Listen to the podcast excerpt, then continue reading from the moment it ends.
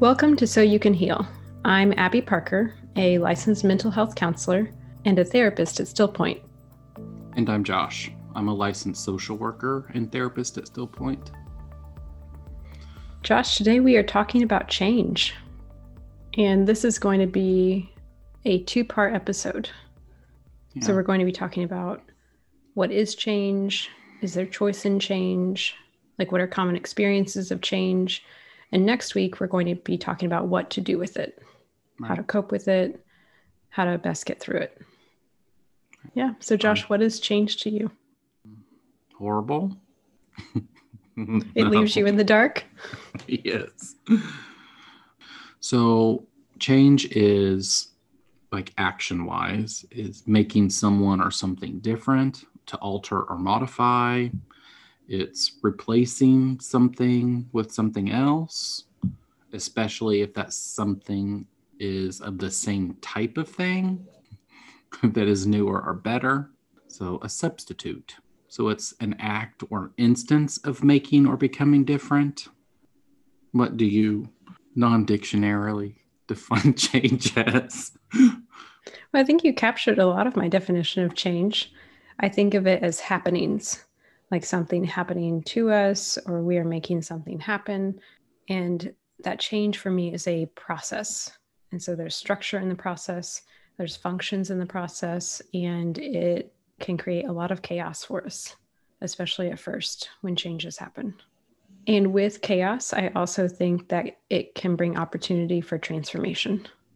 I mean, that's the whole goal, really. And I don't think it has to be every single change. Right? We're doing things all the time to impact ourselves and others. Sure. I mean, depending on the significance of the change, will impact our lives differently. So how does change happen? I think of change happening as a repatterning of what we thought something was or what we thought it could be. And so as changes are happening to us, we are trying to figure out how to make sense of them, how to plug them back into our lives, or we are trying to act upon them to make our experience different than what it has been. And there are different levels of control in that and different forms in which those patterns can take. If I go to a very basic scientific level, I think of like physical change. Like if you stomp on a pop can and it will change the form of the can, versus if, like in a chemical change, you're adding something to it. So if you add like moisture to iron, it creates rust. And I think there's various forms of change within that. The most important piece for me of how change can happen is that things are seen and unseen, and they can be prompted by us, or we can be surprised by them. What about you? How does change happen? I think change can happen in a lot of different ways. We can make the choice to change. We can also be forced into a situation or experience that requires us to change. What I've recognized is that change is constant, and there's never not a moment that we're really not changing. So, like, change is always, whether it is known to us or not. And how we choose to show up in that change is what's really important, I think. It can be really hard to show up how we need to for ourselves and others around us without feeling really overwhelmed. But, you know, change happens in the smallest of ways all the time, but it can also be big impacts on our life that can leave us feeling debilitated. I see that. Especially when those significant changes impact our values or what I would identify as like our truths. And we would think that truth wouldn't change, but I think us as humans, it does evolve. Josh, what does change look like to you?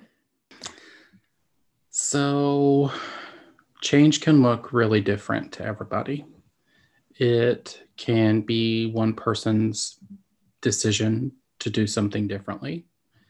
It can come in the form of a loss, or it can come in any form, really. I mean, essentially, change is when an assumption of ours is being challenged and a new way of thinking or perceiving our reality is seen as a possibility.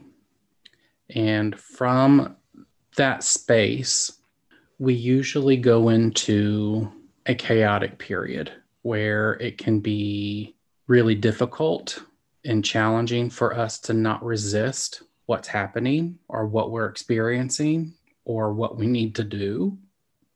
But a lot of the chaotic period is a process of learning and integration.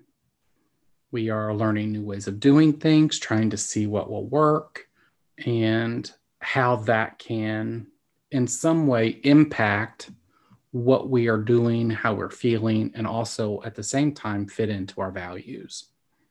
Within that, like, there's a lot of uncertainty. There can be a lot of fear. I mean, there are parts of whatever we're doing that are being lost or going away. So there can be grief. And I find that to be most common, the uncertainty, the fear, the grief, because something is interrupting that pattern that you thought was set all along, or that you wanted to be set, and it gets disrupted, disturbed, and it's very difficult to figure out how to put it back together the way you had it before. I mean, it's that idea of security.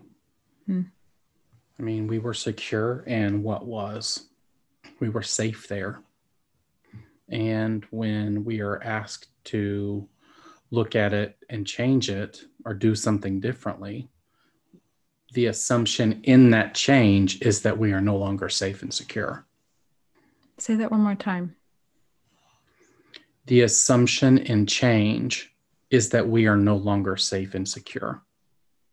And I'm glad that you brought up that word assumption, because that belief or that assumption or that perception that tells us we need to be on alert or be afraid or scared a lot of times does not hold the accuracy that we think it does.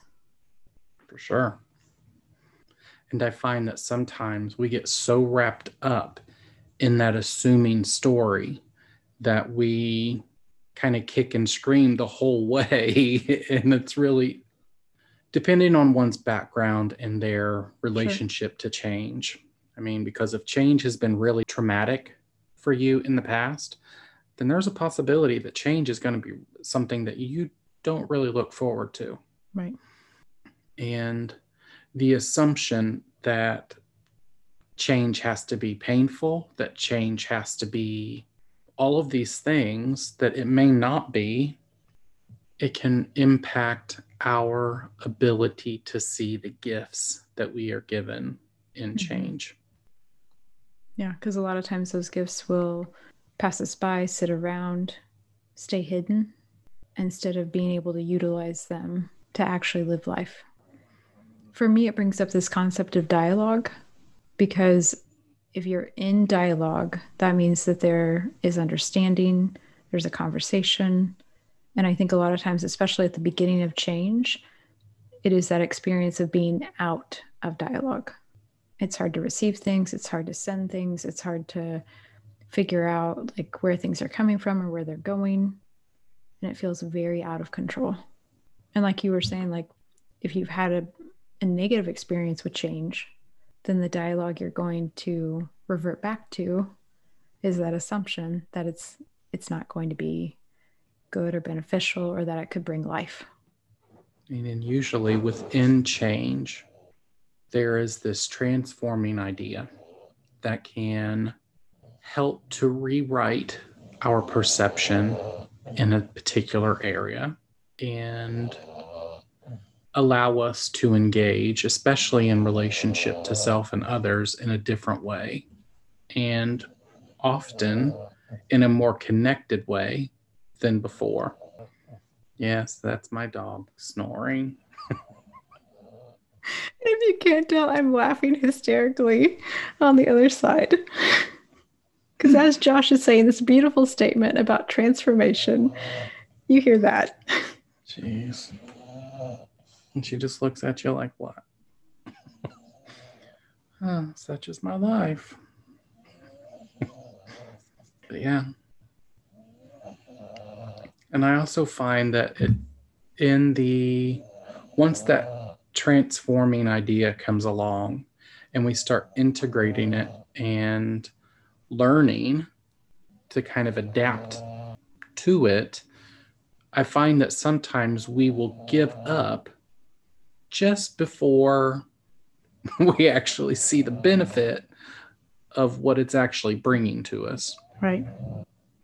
The idea that the first thing we get is going to be perfect from the beginning is not usually the case. Like that idea, the core of it may be exactly right, but there are components of that may need kind of tweaked and worked on. Right. And think about how heavy that becomes when we carry the expectations of others. We develop our own expectations based on our experiences. And there's so much weight to figuring out how to get through the change. Yeah. And it can be paralyzing. Yeah, it can. I mean, and I think we were talking about stuck.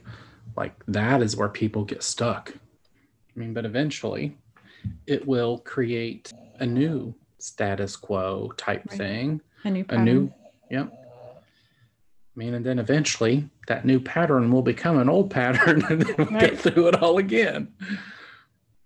The only other thing I'm thinking is about how in chemical reactions, they talk about adding a catalyst. And what some people might not realize is that a catalyst is something that is interjected into that reaction to cause the change. Then the catalyst itself is actually extracted to be the same property it started out to be. And I just find that to be a fascinating concept. How some things can intercede or interject and stay the same while everything else changes.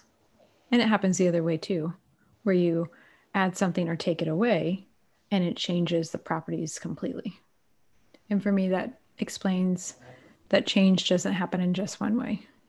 It happens in various forms, shapes, sizes, impacts, levels of transformation. Yeah, because I mean, we go through small changes every single day. Right. But it's usually the changes that are significant enough to kind of tap into one of our core values or one of our core assumptions. And that is usually when we start going into meltdown mode. Yes, there's a crisis. And that kind of brings us to the concept of, is there choice in change? Or what choices do we have in change? We always have choice in the midst of change. How we deal with it, what we choose to do with it. But we never have a choice on whether we experience change. And I think that often we feel that if we put it off long enough, or if we do everything and start directing the lives of all of those around us, then in some way, change won't have to occur. But that's not really the case, unfortunately. No, it's not. Or if people think that they create enough choices, then somehow that will impact the change. Something else that I think is interesting about choice and change is how we rarely get the exact outcome that we thought we would. And again, like I feel like that's another assumption, that if I do this, then this is going to be what it's going to bring. I'm curious, what assumptions do you experience or do you see other people experience? Well, I think that it depends on the change.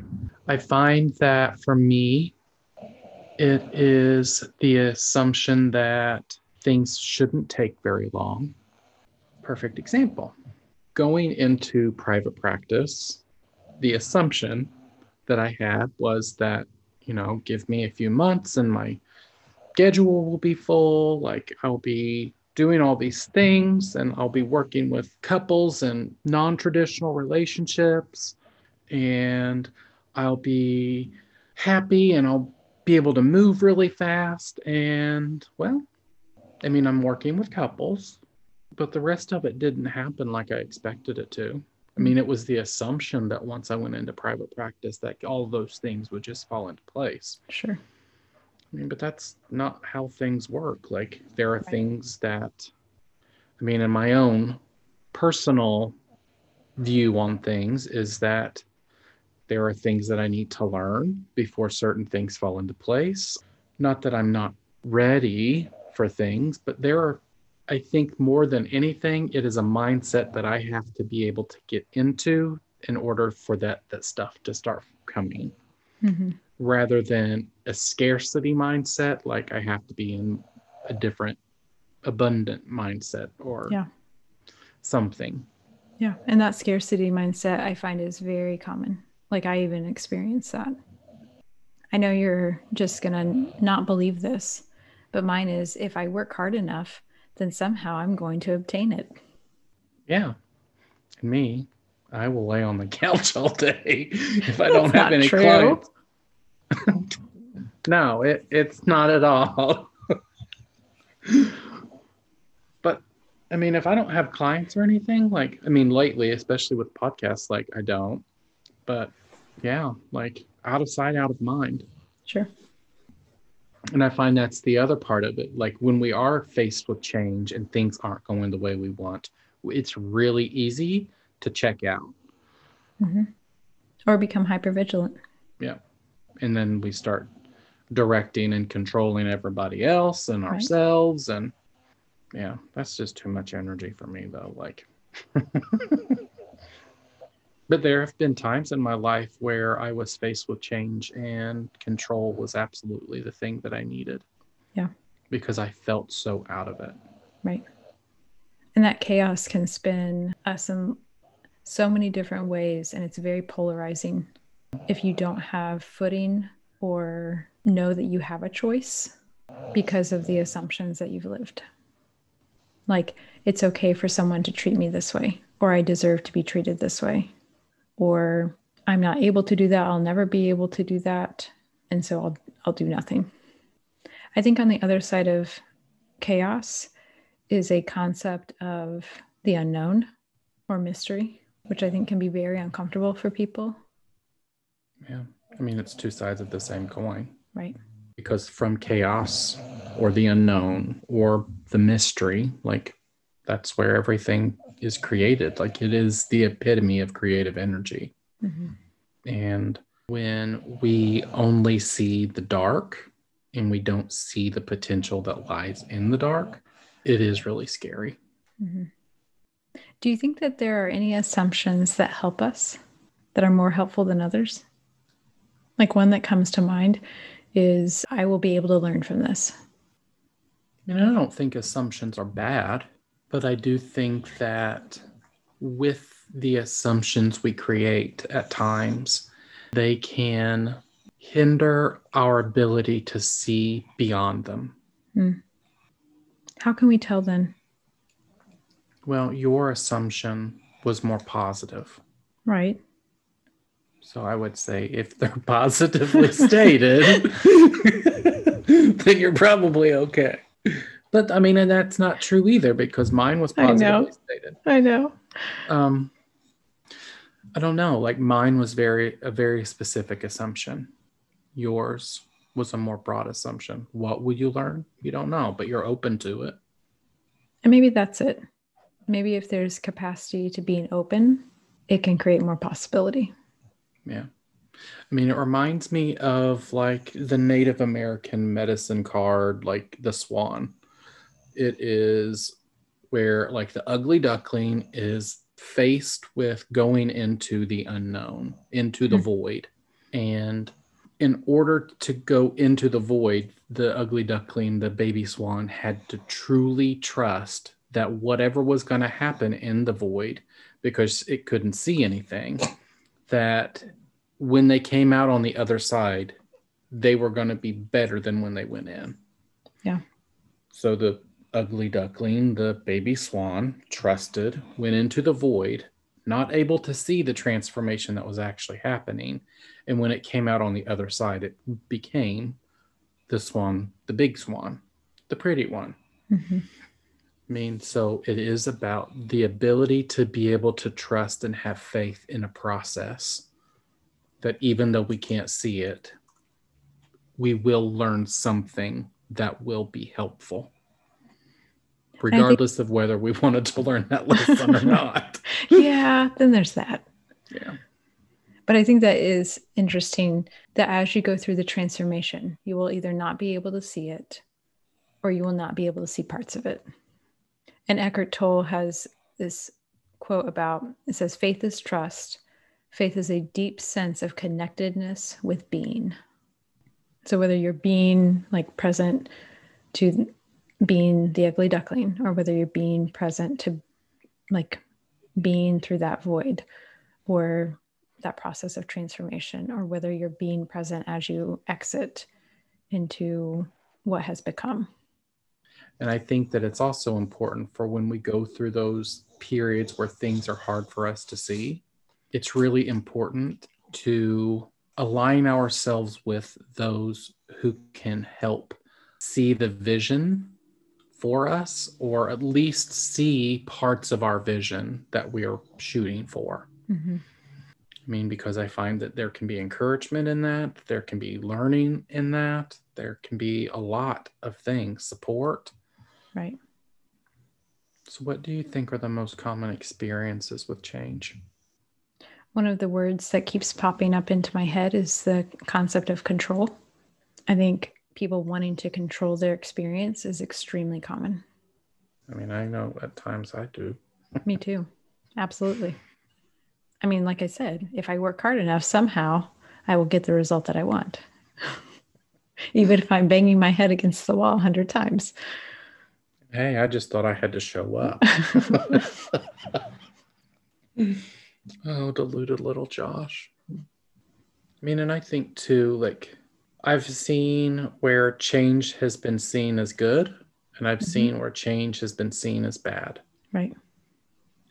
I mean, in reality, change is this very neutral experience, and it only becomes one or the other based on our experience and based on the meaning that we put to it. And often the fear, the uncertainty, the hopeless, helpless, the overcompensating or control are all ways in which people react to change. And I've had people that are like, yes, give me change. Mm-hmm. But when like hard change comes, like it's like not the same type of talk. Right. Yeah, there definitely is that experience of either being limited or liberated. Yeah. And it is difficult to experience both of those at the same time. And I think that it's important to understand that if we are being asked to go through change, whether it is expected or unexpected, known or unknown, like mm-hmm. you have the tools that you need in order to do it, whether that is knowing how to ask for help, whether that is having the resources in order to learn how to ask for help, the components are there that you need. And some people have to break through those assumptions or barriers in order to get to that ask, or get through the reaction, or process through the emotion. And I think too that we can get really discouraged if it takes too long, or it's different, kind of how we've said, like if it's different than what we expected, and we just stop, or we give up, or we fall back into old ways of doing things. Mm-hmm. And what I've noticed, I mean, not that I would know, but falling back into the old ways of doing things is sometimes harder than just moving forward. Sometimes. It can be a lot more comforting. Yes, but like I find that it's the idea that once the awareness is there, you can't ever get rid of the awareness anymore. So it's the understanding. And what I mean by easier or harder is that now I'm constantly thinking about, okay, I'm doing this right again. Like, what's going on? Right. Or feeling unsettled when you do it. Yeah. Or don't do it. So I do think that there is an ability to stay present to our experiences. And that's kind of the emotional grit we need in order to move through change, because it's not always easy. I think that is definitely a skill to practice, to develop that presence of where you're at in the process, or who you're connecting with, or what you're experiencing, and relying on the truths that you are carrying with you. And there are a lot of things that come with that, allowing yourself to believe that, accepting what has happened, that you're now here in this place. There can be planning, and sometimes even the need and desire for forgiveness. Because I find that there's ability to be in peace even in the midst of the chaos. Mm-hmm. I find that when we allow the change to transform and do our best to not control it, whether that be within ourselves or to others, we gain that peace and get to actually experience the transformation while we're going through it. Because there can be a lot of beauty in remembering like where you've been versus where you are now. And you can gain a lot of forgiveness and being able to see the progression of change. And it can provide that encouragement to not control it. Yeah. And as always, please check out our website at stillpointhealing.com and our Facebook and Pinterest page at Still Point Healing.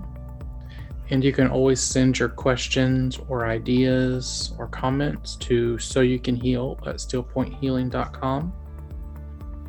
And until next time, bye. Bye. Bye.